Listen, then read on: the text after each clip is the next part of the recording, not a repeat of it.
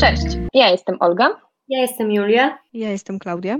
Ja jestem Ola. I Justyna. A to podcast rozważny i romantyczny, w którym w sposób nieprofesjonalny omawiamy filmy i rozmawiamy o sposobach przedstawiania miłości.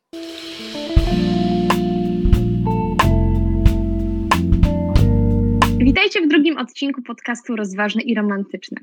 Dzisiaj na warsztat weźmiemy film z 2004 roku w reżyserii Nika Cassavatisa, czyli Pamiętnik. Jest to ekranizacja powieści Nicolasa Sparksa pod tym samym tytułem. Historia ta dzieje się na dwóch płaszczyznach. Z jednej strony opowiada o dwójce ludzi, czyli Ali, w tej roli fantastyczna Rachel McAdams, oraz Onoa, i tutaj w jego rolę wcielił się e, Ryan Gosling. Młodzi ludzie zakochują się w sobie w latach 40. XX wieku. E, natomiast druga płaszczyzna to są czasy współczesne dla filmu. Mam tu na myśli wczesne lata 2000, gdzie poznajemy Ali oraz jak przedstawia się nasz bohater Duke, którzy mieszkają wspólnie w domu starców, w domu opieki, gdzie są pod ciągłym nadzorem personelu medycznego. I dzisiaj porozmawiamy sobie o tym filmie. Słuchajcie, bo na początku tego filmu jest scena, w której e, Noah poznaje Ali i on tak blisko niej podchodzi, tak bardzo blisko, że są od siebie no kilka centymetrów dosłownie. I czy wam też zapaliła się w głowie taka lampka? O nie, czemu on jest tak blisko, czemu oni nie zachowują dwóch metrów dystansu i przede wszystkim czemu nie mają maseczek. Powiem wam, że to był pierwszy film od, nie wiem, od właśnie jakiegoś roku, gdzie zapomniałam o tym totalnie, gdzie w serialach y, na co dzień, które oglądam, mam takie, kurde, czemu oni nie mają maseczek? To tutaj zapomniałam o tym. Ja w ogóle za każdym razem, jak coś oglądam, to jestem w szoku, że ludzie chodzą właśnie na ulicach bez, mas bez maseczek, a co lepsze, nawet mogą siedzieć w restauracjach, gdzie nie pamiętam, kiedy ostatnio tak można było. No ja kiedy zobaczyłam tych wszystkich ludzi w tym wesołym miasteczku, to poczułam taką ogromną tęsknotę za tą normalnością i taką bliskością z ludźmi.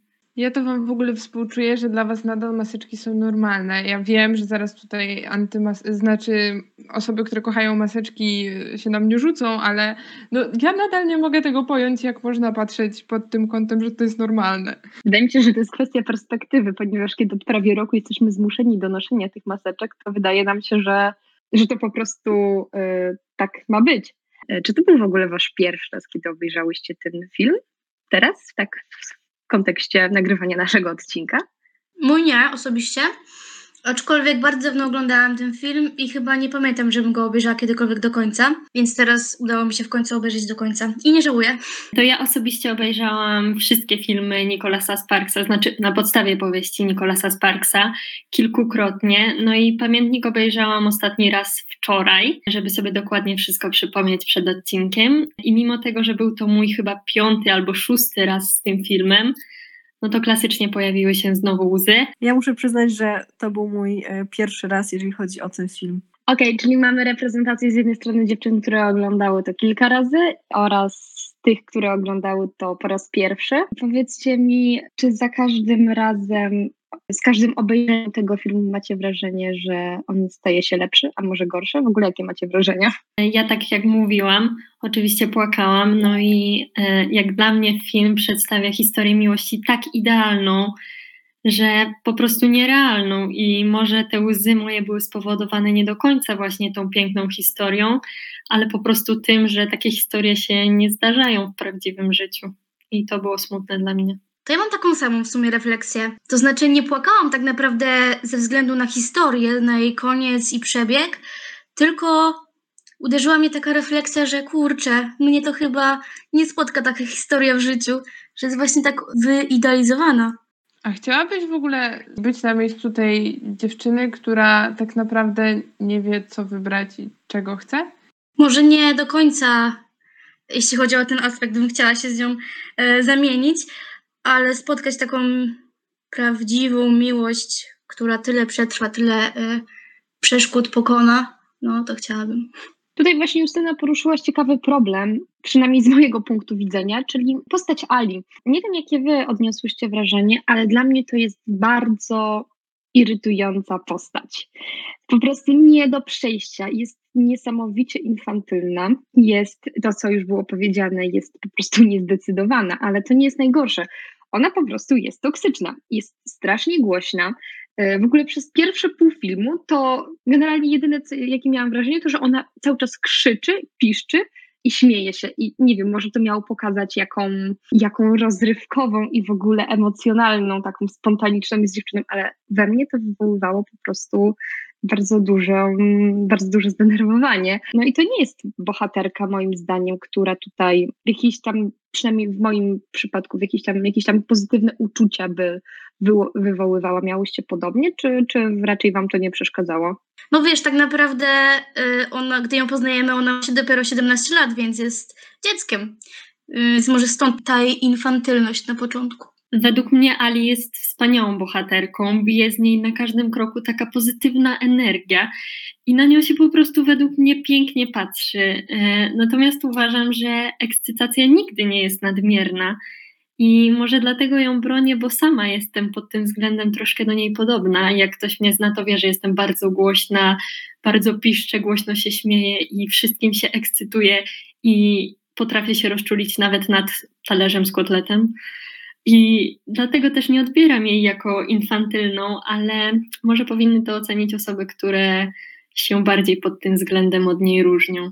Nie no, moim zdaniem ekscytacja, w ogóle emocje są bardzo ważne. Czym by było życie bez okazywania emocji, bez ekscytacji? To wszystko by było takie, no, bezbarwne. Ona była przesadna. Dało się to odczuć, ale mnie bardziej w niej irytowało to, że ona była taka bardzo niedojrzała pod względem takich poważniejszych spraw. No to w sumie to była infantylna, to na jedno wychodzi.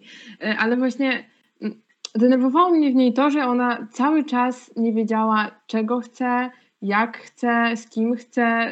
Po prostu to było w niej według mnie najbardziej irytujące. A ja po prostu kocham tą dziewczyńską scenę, kiedy kłócą się, a są jeszcze tam nastolatkami i ona tam go bije, że nie, to jest koniec, on odjeżdża, ona, ale nie, poczekaj, to chyba, ale nie zrywamy tak naprawdę, prawda? kocham po prostu to. Tak, to jest jakaś taka właśnie kwintesencja związku tutaj takiego nastoletniego, bardzo mocnego, że w sobie kłócimy się, ale, yy, ale nie wiem, to przecież nie jest na poważnie. No dobra, w takim razie jak omówiłyśmy sobie Ali, no to może przejdziemy do Noa, ponieważ gra go Ryan Gosling, którego ja osobiście bardzo lubię, uważam go za naprawdę fajnego aktora. I e, on naprawdę tutaj całkiem fajnie zagrał. On ma o wiele dużo lepsze role oczywiście, ale tutaj nie jest zły. Aczkolwiek jeżeli generalnie znacie inne filmy albo książki z Parksa, mi się tam też zdarzyło coś tam przeczytać, e, obejrzeć coś innego, to można dostrzec, że Sparks ma pewien schemat budowania postaci, i każda jego postać męska jest taka sama. I Noah nie jest żadnym wyjątkiem. I to jest taki właśnie typowy bohater. Jest to taki ten taki wrażliwy chłopak, który jest wychowany przez ojca, matki w jego życiu nie ma. Ważny etap, yy, ważny wątek tutaj, że on musi iść do wojska, bo każdy bohater Nikolasa Sparksa idzie do wojska. Zajmuje się pracą fizyczną, jest stolarzem, a jest w stosunku do tej biednej, może nie biednej, ale w stosunku do Ali jest taki cierpliwy i ciepły, wybacza wszystko. No i jest taką z jednej strony nie taką miękką kluską trochę, ale z drugiej strony jakoś y, pasuje mu to i szczerze mówiąc to, ja nie jestem ani fanką ani Ali, ani Noa, ale generalnie no to nie jest jeszcze taki najgorszy ten bohater jego. W ogóle to tak jeszcze z innej beczki, czy ta historia Nikolasa Sparksa nie przypomina Wam innej historii Nikolasa Sparksa? Bo tak jak powiedziałeś, że każda postać y, męska y, Sparksa musi iść do wojska. Nie przypomina Wam to jeszcze no czegoś? tak, przecież to na tej samej zasadzie działa książka i wciąż ją kocham. Film to chyba nazywał się Dear John. Tam też w ogóle tak. piszą sobie listy, tak jak w, w, o list w butelce. Przecież to jest ten sam schemat cały czas. No mówię, Sparks po prostu ma schemat pisania książek i buduje takich samych bohaterów. I to jest naj, najlepsze, to się po prostu sprzedaje. Genialne. Nie ma jeden wyjątek, tak jak mówiłam już Olga tobie przed nagraniami. The Choice, wybór jest inny, ale to prawda, że wszystkie pozostałe jego filmy są budowane na tym samym schemacie. I no, to jest trochę nudzące, ale tak czy siak obejrzałam i tak wszystkie jego filmy i przy każdym się wzruszałam, więc chyba to dobrze mu wychodzi ten schemat. Dobra, wracamy do naszego Noa. Czy uważacie, że jest to typ wychowywany przez wilki? Jeśli, jeśli słuchacie podcastu Asi Okuniewskiej, to pewnie będziecie wiedziały o co chodzi. Tak, zdecydowanie ten syndrom jest tak okropny tutaj. E, wtedy w kobiecie budzi się taki też kolejny syndrom ratowniczki, która czuje, że musi się tym mężczyzną zaopiekować, że musi znowu nauczyć go kochać, chce dać mu takie szczęście i spowodować, że on zapomni o tym wszystkim, co złe. No i tak żyją sobie razem w tym błędnym kole i taki mężczyzna nie da nikomu niestety szczęścia. No i tutaj pojawia się ta Marta, która mm, tego szczęścia w żaden sposób od niego nie dostała i była traktowana bardzo przedmiotowo no tylko po to, żeby zadowolić go seksualnie. Tak, ta scena, kiedy oni leżą w łóżku i jest jasne, jasno powiedziane, że ona jest wdową, ona straciła na wojnie męża, to też jest kobieta skrzywdzona przez życie i ona też ma bagaż doświadczeń, który, który po prostu nie jest lekki. Nie wiem, czy nawet nie jest gorszy od, yy, od tego, co przeżywa. No. Boże, a ja, przepraszam, Boże, ale ja tą scenę przewinęłam. Naprawdę. tak no to ja ci może ją streszczę. Oni leżą w tym łóżku i ona mu, i on, ją, on jej mówi, że on, ja nie dam rady cię kochać, jestem taki zraniony przez Ali, ja już raz kochałem kobietę i to jest kobieta mojego życia, ona mnie tak bardzo zraniła, no ale generalnie wciąż możemy ze sobą sypiać, mi to nie przeszkadza, ale cię nie pokocham. Jakby gościu, tylko ci na listy nie odpisała. Bo ich nie dostała. No właśnie. No właśnie, w ogóle ten motyw listów też jest bardzo ciekawy, ponieważ e, bardzo romantyzuje tą całą sytuację, prawda? Mam takie wrażenie, że generalnie no my aktualnie zatraciliśmy tę tradycję pisania listów i e, pisania na Messengerze. To nie jest to samo. No wiesz, e, ostatnio Messenger miał problemy, więc y, te listy może powrócą. Gołębiem można ewentualnie wyzwać. Wcale, że nie u każdego się to zatraciło, przepraszam bardzo, bo ja pisałam listy i wysyłałam je.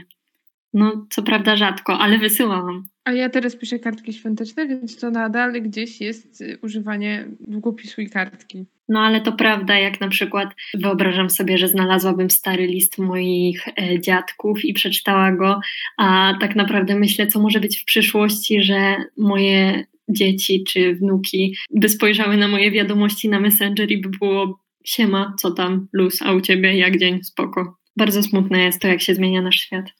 chyba powinnyśmy wrócić do dalej relacji Ali i Noa. No bo ponieważ to jest właśnie przynajmniej z mojej perspektywy, dwójka takich dość destruktywnych osób, którzy po prostu mimo wszystko chcą być ze sobą, nie zważając na to, że krzywdzą osoby wokół, ponieważ tu się w ogóle pojawia ten sam motyw, który omawiałyśmy tydzień temu w Titaniku, mianowicie Rose zdradziła swojego narzeczonego i tutaj Ali również zdradza swojego narzeczonego, który tak naprawdę jest porządnym gościem i ja tego typa naprawdę lubię. Yy, I ja nie rozumiem decyzji Ali, ale ale okej. Okay. No i ten biedny Lon, no to generalnie no nie zasłużył na ten los, a jeszcze na koniec był taki bardzo wyrozumiały, co w ogóle świadczy, że to jest naprawdę fantastyczny facet i został no, potraktowany w bardzo zły sposób. No i szczerze mówiąc, mam tu taki dysonans, ponieważ Ali nie spotykasz za to żadna kara, a wręcz nagroda. Ona wraca do Noa i zostaje przyjęta z otwartymi ramionami. Jest to dość takie zastanawiające, prawda? Pojawia się takie pytanie, czy, czy w ogóle w imię prawdziwej miłości, y, czy można robić takie rzeczy, czy można krzywdzić inne osoby w imię swojego szczęścia? No to jest takie dość, wydaje mi się, filozoficzne pytanie. Jeżeli chodzi o to, czy w imię swojej miłości możemy ranić osoby wokół, to no, czasem jest to nieuniknione, bo może być to nieakceptowalne przez niektóre osoby i przez to też dla nich krzywdzące, więc y, czasem jest to nieuniknione i trzeba swoje szczęście postawić na pierwszym miejscu. Tak, tak samo była taka scena, y, gdzie Noah powiedział Ali, że żeby nie myślała o innych, tylko w końcu pomyślała o sobie, więc jeśli chodzi o to. A ja tak chciałam jeszcze wrócić do Lona. Y, bardzo mi się podoba ta postać, ponieważ mimo tego, że był bardzo wyrozumiały i ciągle powtarzał Ali, że ją mimo to kocha, to znał swoją wartość, bo jej powiedział, że on nie uważa, że powinien przekonywać swoim narzeczoną, żeby była z nim. Więc to naprawdę na plus. Ja kiedy oglądałam ten film, to trochę tak starałam się usprawiedliwić tą zdradę, no ale kierowałam się tu taką mylącą zasadą pierwszeństwa, że Noa pojawił się pierwszy, że najpierw to jego kochała, no ale dziś, kiedy pomyślałam tak bardziej na trzeźwo o tym, no to oczywiście zachowanie Ali nie ma tu żadnych usprawiedliwień, bo zdrada to zdrada.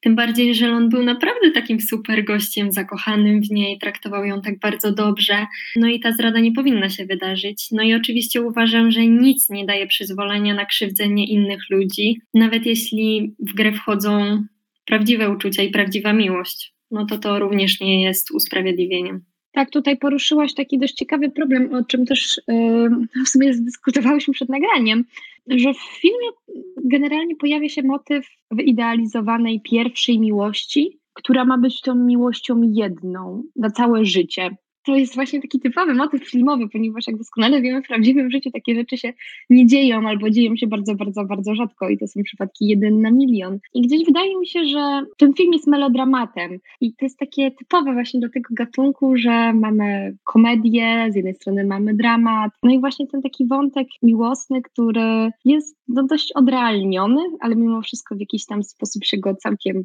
przyjemnie może dla niektórych ogląda? Wiesz, y, to jest 2004 rok, więc myślę, że jeszcze wtedy, wiesz, jest popyt, jest podaż. Myślę, że oczekiwano tego, takich, te, tego rodzaju filmów, tego rodzaju historii, żeby może trochę odetchnąć od tego prawdziwego życia. Wiele osób potem myślało, że i też to spotka. Jest to w pewien sposób oczywiście toksyczne i, no i może takie wprowadzające w błąd, Aczkolwiek należy oczywiście podejść e, do tego z zimną głową, z taką z dystansem. Zawsze wiadomo, fajnie sobie obejrzeć taką komedię i poczuć się chociaż na chwilę inaczej i tam wyobraźnia robić swoje, więc mimo wszystko nie jest to aż tak złe. No według mnie to jest w ogóle bardzo krzywdzące dla odbiorców, no bo przecież ile znamy takich par, które poznały się, zaczęły być razem i teraz są małżeństwem po wielu latach. Jakby ja też miałam związki, które myślałam, że skończą się małżeństwem, a, a było już ich jednak trochę. No pojawia się tutaj ten taki problem, że my jesteśmy wychowywani na tych filmach i one dają wam, nam właśnie taki schemat, że okej, okay, pierwsza napotkana osoba, w której się zakochamy, to będzie e, ta na całe życie. Nie robią filmów o tym, że. A nawet jeżeli nie będziemy z nią od razu, to w pewnym momencie do niej wrócimy. E, nie, generalnie Teraz to już troszkę inaczej jest w branży filmowej, ale generalnie z tych takich starszych filmów to mało jest takich, w których ten schemat byłby przełamywany. Albo przynajmniej nie przybiły się one do takiego mainstreamu, jak na przykład pamiętnik. Jednak jest coś w tym, że lubimy oglądać te takie szczęśliwe zakończenia, chociaż w tym przypadku zakończenie jest takie słodko-gorzkie, ale po prostu lubimy oglądać takie trochę nierealne historie. No prawdopodobnie dlatego, że, że życie weryfikuje i y, nas samych no, nie spotka taka historia. Ja mm, mogę powiedzieć tylko za siebie, że mimo, mimo tego, że wychowałam się na takich filmach, to w ogóle to nie wpłynęło na moje życie obecnie. E, w ogóle nie mam takiego podejścia i nie myślę tymi kategoriami, co, co te filmy, jakby, jak one przedstawiają te historie, więc jeśli chodzi o mnie, to w ogóle to nie wpłynęło. To zależy wiadomo od osoby i od tego podejścia i dystansu. Na mnie chyba jednak troszkę te filmy wpłynęły i takie ukazanie miłości, bo jednak za każdym razem, jak kogoś poznaję, to myślę, że to jednak będzie ta wielka miłość do końca życia. No i później oczywiście znowu są łzy. Mi się wydaje, że to właśnie zależy od wrażliwości człowieka, nie od tego, czy nie aż tak bardzo od tych filmów, ale od osób, które je oglądają, właśnie od tego, jaki mamy poziom wrażliwości. Tak jak na przykład Ola mówi, że ciebie aż tak to nie rusza i w to nie wierzysz, a Julka mówi zupełnie inaczej, więc to chyba zależy od tego, jakie ogólnie mamy podejście. Ja mam po prostu tak, że na moment, kiedy oglądam ten film, totalnie się wczuwam, płaczę, przeżywam, ale to trwa mm, do, momentu, kiedy skończy się film. I po prostu potem mam swoje życie znowu i, i potrafię to oddzielić po prostu. W momencie, w którym oglądam takie filmy, to po prostu przeżywam sobie e, te sytuacje z bohaterami, ale nie staram się myśleć tak jak oni, ale właśnie i to chyba pewnie dlatego nie płaczę na filmach. Tutaj płakałam na jednej scenie, ale to pewnie potem e, wyjdzie na której. Tylko po prostu staram się patrzeć na to jako obserwator, ale nie przekładam tego na swoje życie prywatne. To ja muszę powiedzieć, że oglądam te filmy i jakby niby wiem, że to jest wyreżyserowane, że to są aktorzy, E, widzę te różne sceny i tak niezbytnio w nie dowierzam, ale później próbuję je zastosować w swoim życiu i tak, a może akurat mi się tak uda. To jest super, Klaudia, co powiedziałaś, bo jednak to pokazuje, że faktycznie nawet takie małe elementy z tych filmów zostają w nas, nawet podświadomie, ale myślę, że przejdziemy do tego, co Justyna zaczęła mówić. Mianowicie podejrzewam, że wzruszyła Cię bardzo scena, jedna z tych ostatnich, kiedy mamy płaszczyznę współczesną, kiedy to Ali i Noah są już starszymi ludźmi. Ali ma demencję e, i po prostu nie poznaje swojego męża, nie poznaje dzieci. I no koniec jest dość jest naprawdę smutny, ponieważ nie wiem, czy będziemy spoilerować, czy nie. Jesteśmy mistrzyniami spoilerów. No generalnie umierają sobie razem. W jednym łóżku. Tak, to jest bardzo ładna śmierć zresztą i może tak na zakończenie powiedzi po powiedziałybyście, co... Czy was też tak bardzo poruszyła w ogóle ta płaszczyzna, kiedy oni są starsi, ponieważ ja, to było coś, co wprawiło mnie w zadumę i pomyślałam sobie o tym, co E, mój tata mi często powtarza, mianowicie, że starość jest straszna, że starość jest bardzo smutna, ponieważ nie możemy jej kontrolować i ona prędzej czy później dla nas wszystkich, do nas wszystkich przyjdzie. I, i faktycznie ten film to pokazuje, że no, nie da się kontrolować demencji, nie da się kontrolować tego, że osoba, którą bardzo kochamy, nas nie pamięta. E, no i pozostaje to człowieku w jakiś tam sposób, więc nie wiem, miałyście podobnie? Ja ogólnie tak podsumowując cały y, film, y, mnie nie poruszyło tak, tak może bardzo sama historia młodych aktorów, czyli y, no Ali i Noah, ale i ich młodych. Po prostu mnie bardzo poruszyło właśnie historia już starszego Noah, starszej Ali, szczególnie Noah, po prostu strasznie biedny, Y, całe życie y, przy tej Ali. Tak naprawdę poświęcił, można powiedzieć, wszystko dla niej. Y, był przy niej do końca. Mm, a szczególnie scena, kiedy były momenty, kiedy sobie przypominała jego i ogólnie swoje życie, no tam parę minut. I, i później ta jego histeria i płacz, to mnie, mnie, mnie to też doprowadziło do histerii, więc to najbardziej chwyta za serce. Ja tak delikatnie odbiegnę, bo mm, Olga tam się mnie zapytała, że podejrzewa, że właśnie płakałam gdzieś w tych ostatnich scenach, ale to akurat złe podejrzenie. E, mnie ruszyła bardzo mocno ta sytuacja, kiedy matka e, Ali pokazuje jej swojego ukochanego sprzed 25 lat i wtedy tam bardzo zrobiło mi się smutno, że ona nie ma takiej szansy jak Ali, żeby być z tym, z tą swoją pierwszą miłością, ale tak, te ostatnie sceny też były dość mocne i wstrząsające i to pokazuje, jak bardzo dużo i wiele może przetrwać i miłość i to, że to nie jest tylko to, że ja cię kocham i ty mnie kochasz, tylko że ja będę przy tobie aż do końca, nawet jak mnie nie będziesz pamiętać. E, starość według mnie jest bardzo wzruszająca i bardziej mnie właśnie ujął ten e, wątek współczesny, bo starość jest taka niewinna według mnie, trochę jak dzieciństwo i tracimy taką kontrolę e, nad swoim życiem, tak samo jak wtedy, kiedy byliśmy dziećmi i nie mieliśmy tej kontroli. I bardzo właśnie ujmuje mnie taka niewinność i poddanie się temu tykającemu zegarowi. To ja mam takie ostatnie pytanie. Łabędzie. Czy was też tak rozśmieszyła scena z łabędziami? Jesteś okropna. Dla mnie to było takie romantyczne. Łabędzie, symbol miłości. Widziałyście kiedyś tyle łabędzi na jeziorze? Dziewczyny, błagam was. Oni płynęli tą łódką i nie mieli gdzie płynąć, bo tam było tyle wypuszczonych tych łabędzi. A to jest właśnie super, bo łabądzie, jak się, jak się dobiorą w parę, ja to powiedziałam specjalnie, jak się dobiorą w parę, to już na całe życie. O Jezu, nie pomyślałam o tym w ten sposób. A widzisz? No dobra, to myślę, że będziemy kończyć nasz odcinek. E, widzę tutaj, że rozmawiamy już bardzo długo, więc dajcie znać, co uważacie o tym odcinku, czy oglądaliście pamiętnik. E, jeżeli tak, to czy jesteście fanami tej historii, czy może niekoniecznie. Śledźcie naszego Instagrama, żeby być na bieżąco i słyszymy się w odcinku za tydzień. Pa, pa.